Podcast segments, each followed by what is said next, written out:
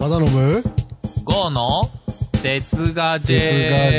ェイエーイ。はい、ということで始まりました哲ガジェです。今日も、えー、くだらない話をしながら会話をしたいと思います。はい、よろしくお願いします。よろしくお願いします、えっと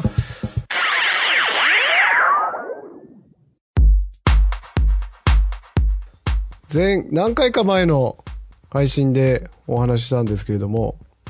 ドコモのギャラクシーノートエイト、はいはいはいはい、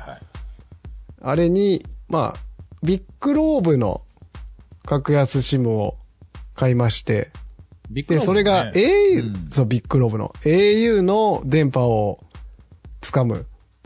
契約で、うん、まあ契約して、はいはい、その結果ドコモのノートエイトでちょっとうまく使えなかったって話をしたと思うんですけど、先週してましたね。ええー、それであの結果つながりました。お、ついにつながりましたが。そうなんですよ。あの後すぐつながりまして、というのもなんか、ね、いろんないろんな端末があってどれかでできないかなっていろいろ試してたんですけど、結論を言ってしまうとあの。まあさんステップかな。ちょっとまああのノートに記事貼っとこうかなと思うんですけど、ちょっと参考にさせてもらったブログがあって、まあ SIM、うん、ロック解除すること、はいはい、まあ、これ大前提ですけど、はい、で SIM ロック解除してビッグローブの、うん、えっと エーピーエヌ 情報か エーピーエヌ を入れてあげれば、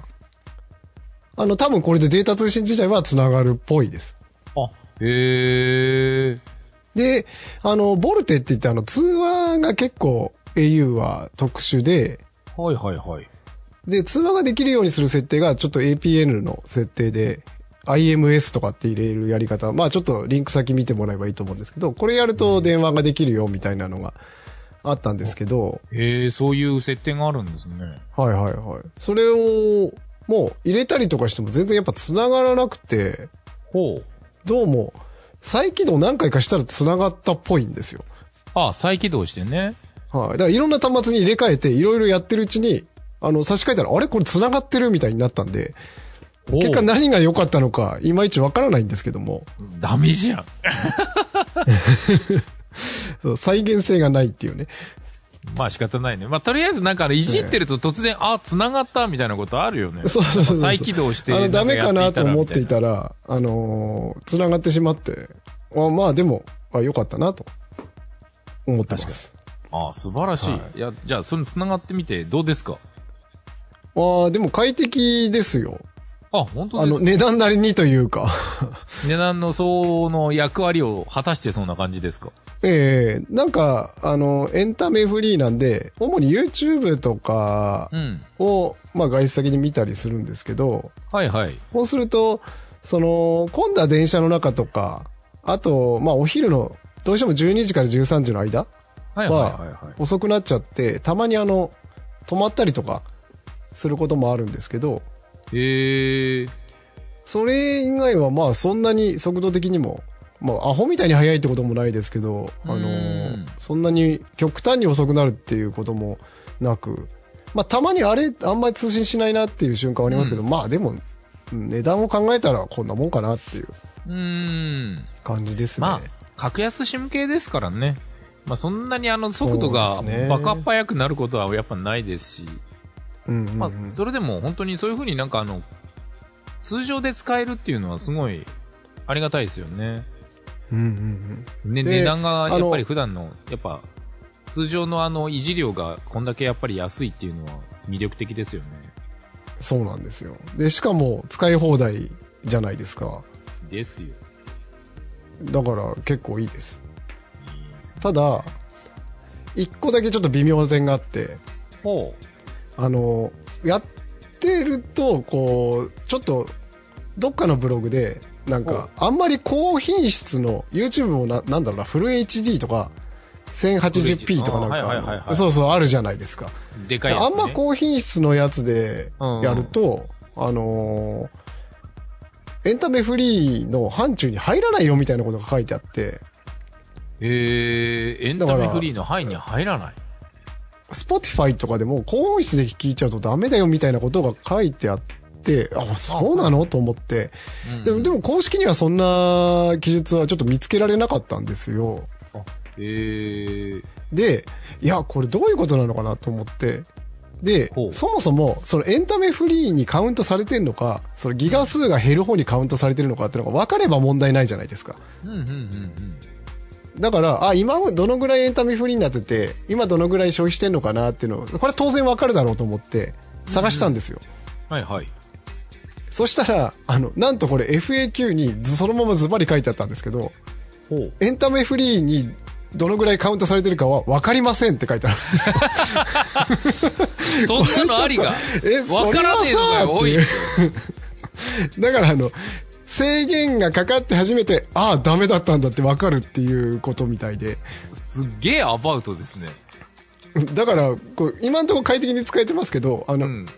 無制限で使えてるかどうかは謎っていう状態ですね。な謎なんだ。謎です。今のところ制限はかかってってないっていうのは事実ですけれども、まあ制限かかってなければね、まあ確かに、うん、まあそもそも不自由はない、うん、総量でさんギガも使ってないんで、うん、あ、さんギガのプランなんですけど、あ、はいはいはい、はい、ちょっとなんとも言えないですね。まあちょっと要するにまあただ快適なんで、あのー、これである程度使い放題に収まっているんであれば、まあちょっといい買い物したかなっていう感じですね。ああ、なるほどね。まあそういう風になんか快適だなっていう風に使えるっていうのが一番大事なところですからね。使ってみてやっぱり、うん、やりたいことは、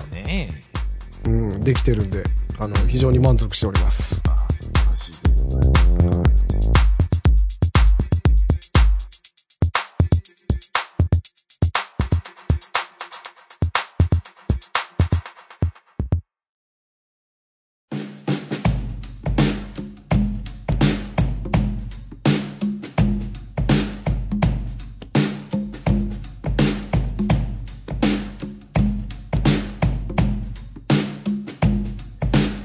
で、まあ、うん、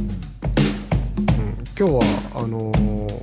ちょっともしかして聞いてて気づいてる人もおられるかもしれないんですけど、多分聞こえ方が違うかなと思うんですけどそうなんですよ、大変ですよ。まず初めてのちょっと遠隔で、あの、お互い顔を合わせずにちょっと収録に挑戦しているのと、あの、機材をまあ変えてみましたっていう、うん、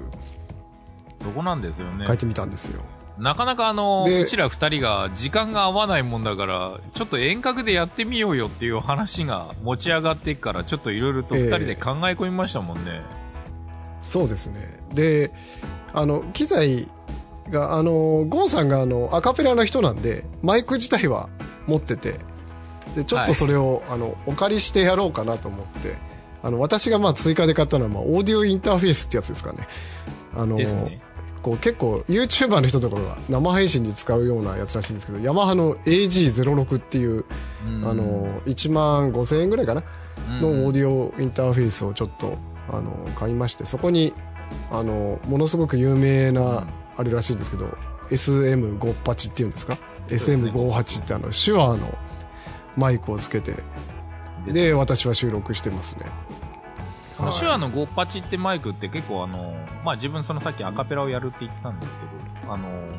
歌をやってる人、ボーカル、ボーカリストとかの人たちはもうマイクを使うと言ったらこれみたいな感じで、あの、代名詞にもなってるようなマイクなんですよね。だから、あの、結構、あの、普通に音楽番組とかでもやっている時とかの収録では、あの、今大体無線のタイプが多くなりましたけど、有線タイプで、あの、歌を、あの、録音、録画、録音するときとかは、結構やっぱこの手話のごじゅうはちを使うことが多いですよね。だからそれだけ音質がいいので、うんうん、あの、結構そういう点では今回の、あの、この収録にも使い勝手がいいんじゃないかなっていうことで使ってもらってますけど。うんうんうん、まあ見た目は、あの、カラオケのマイクですよね、いわゆる。そうっすね。えーで、なんか自分もそのちゃんとしたマイクとかを使ったのが初めてなんで、あの、もういろいろ試行錯誤しながら、このマイクどうしたってこれ最初はこのスタンドがないんで、そこなんですよね。握りしめてやってこれでも自分の音を聞きながらやってるんですけど、これどうしたってこのコードの擦れる音とかこう動くと絶対雑音入るなと思って、これ身動きしないが正解なのかとか思いながら、うん、まあ、結果あの郷さんのアドバイスでちょっとその辺にうまくこう布団とか枕なりを積み重ねてその上に枕を置くっていうこう。なかなかあの試行、あのお家の中での試行錯誤が見えますよね。そうだから今も結構あのすごいことになってて、ちょっとあの状況を説明すると、そのオーディオインターフェースにさっき Mac があって、オーディオインターフェースをつなげて、その有線で エスエムごじゅうはち をつないで、でまあ撮ってるんですけど、それとは別にこう ゴー さんと通話をしなきゃいけないわけじゃないですか。ですよね。だからすこれはえー、とスマホ iPhone に、えー、と AirPods を Bluetooth でつないで通話してるんですよ、うんうんうん、でさらにこう録音している自分の声をモニターしたいなと思って。モニターしてんの？あのきモニターしてるんです。あららら。なんで、えー、オーディオインターフェースの エージーゼロろく の, そのモニター出力のところに、うん、今度あのイヤーポッツ、有線 の, あの iPhone についてるあのイヤホンを挿して挿したものの耳がにこしかないわけですよ。だから右耳に AirPods、 左耳に EarPods ってなんかわけのわからないことになって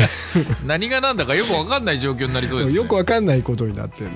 ま、まあちょっとやってみてからかなと思いつつ。確かに、ええ、もうこっちもだから自分の ゴー の方もだからそれに近い状態ですよね、はい。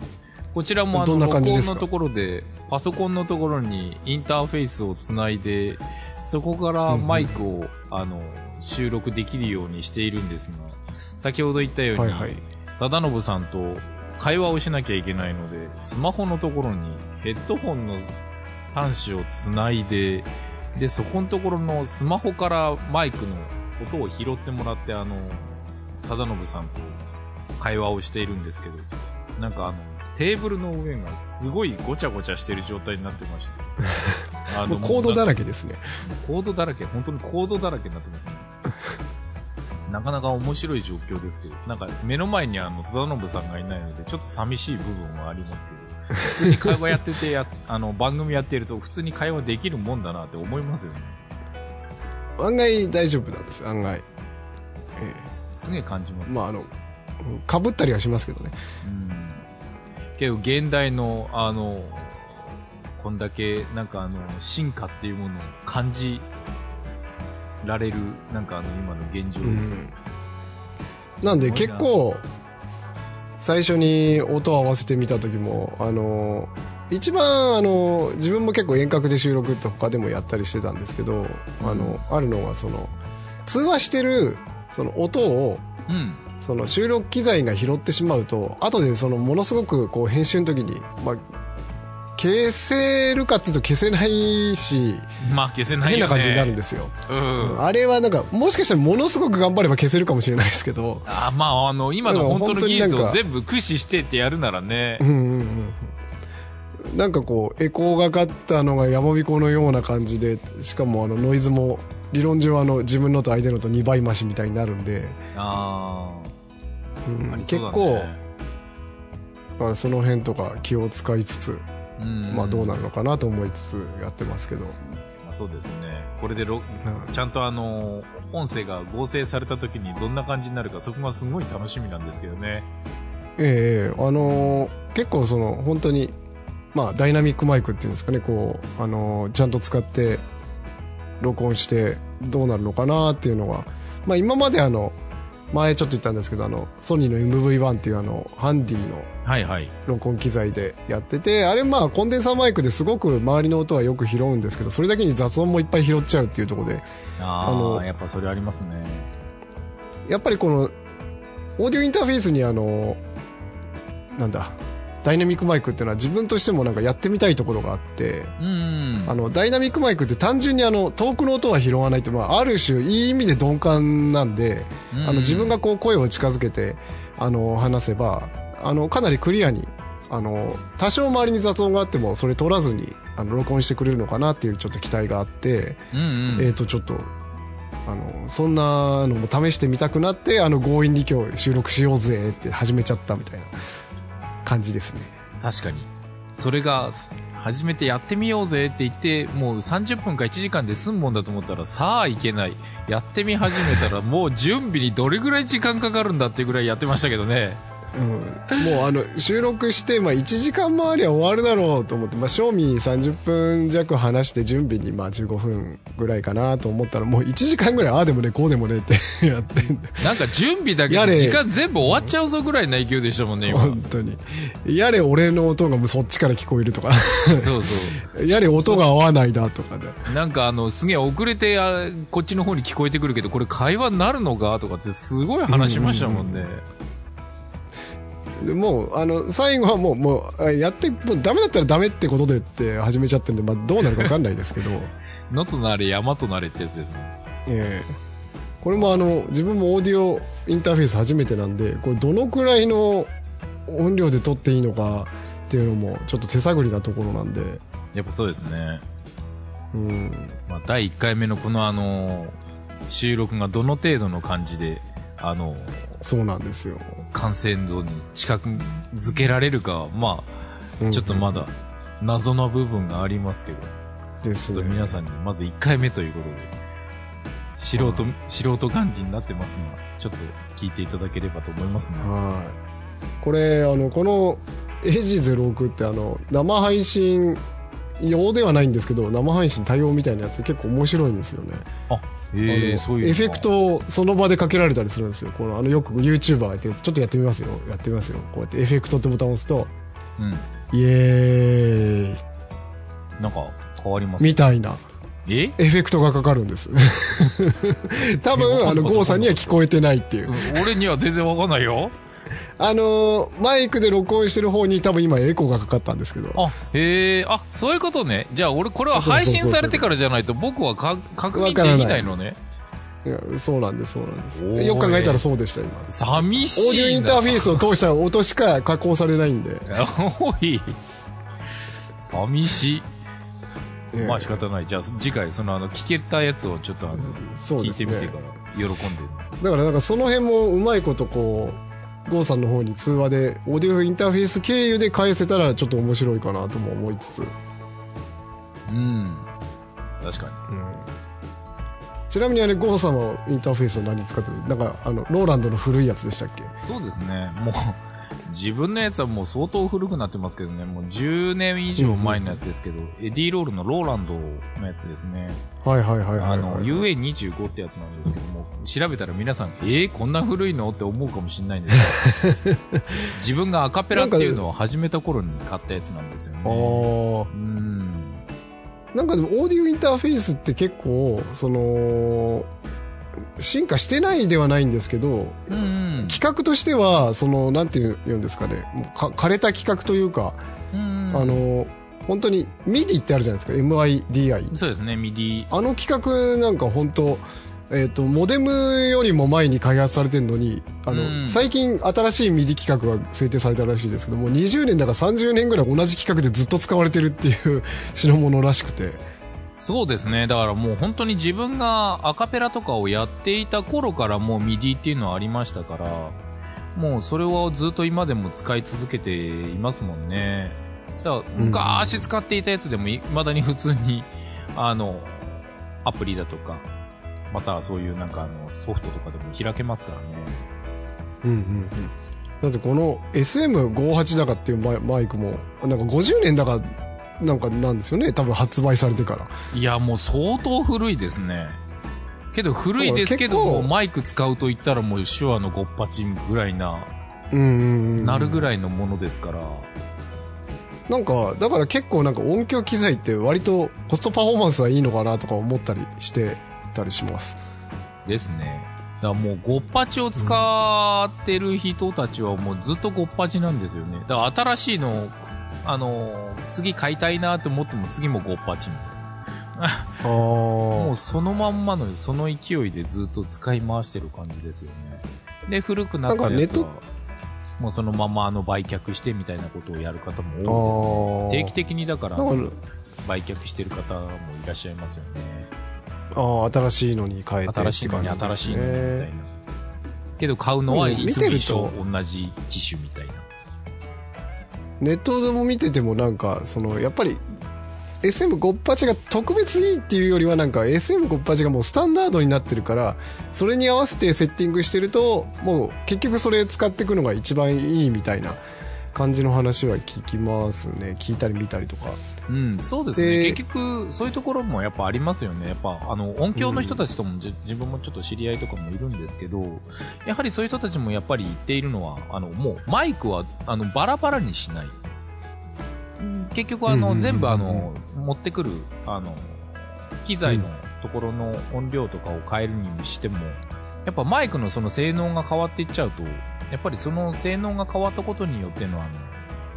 の音響の調整がとても難しいみたいなので、やはりそういうところからいくとやっぱりごじゅうはちっていうのはもうずっと変わらない。またあの収録音量もあの音質もすごい綺麗なものなんで、そういうところではやっぱり使い勝手がいいみたいですね。なるほど。まあ確かにあの同じものを同じように使っていくっていうのがまあ一番あれですよね。まあ使いやすいというかですね。うん、うん、分かりました。まあちょっとどんな風に録音できてるか恐ろしいところでもあるんですけれどもまあちょっと今日はこんな感じで、こんなとこですかね。はい。まあとりあえずちょっとこの今回のあの録音があの次回のところにえっと上がった時に自分たちがどんな喋り方をしてるのかちょっと楽しみながら、うん、そうですね、待ちたいと思います。何かしくじっててお笑いにならないのを祈りまして、えー、今日はこのぐらいにしたいと思います。わかりました。じゃあそれではお送りしたのは忠信と ゴー でお送りいたしました。ではまた次回、はい、よろしくお願いいたします。バイバイ。ありがとうございました。ありがとうございました。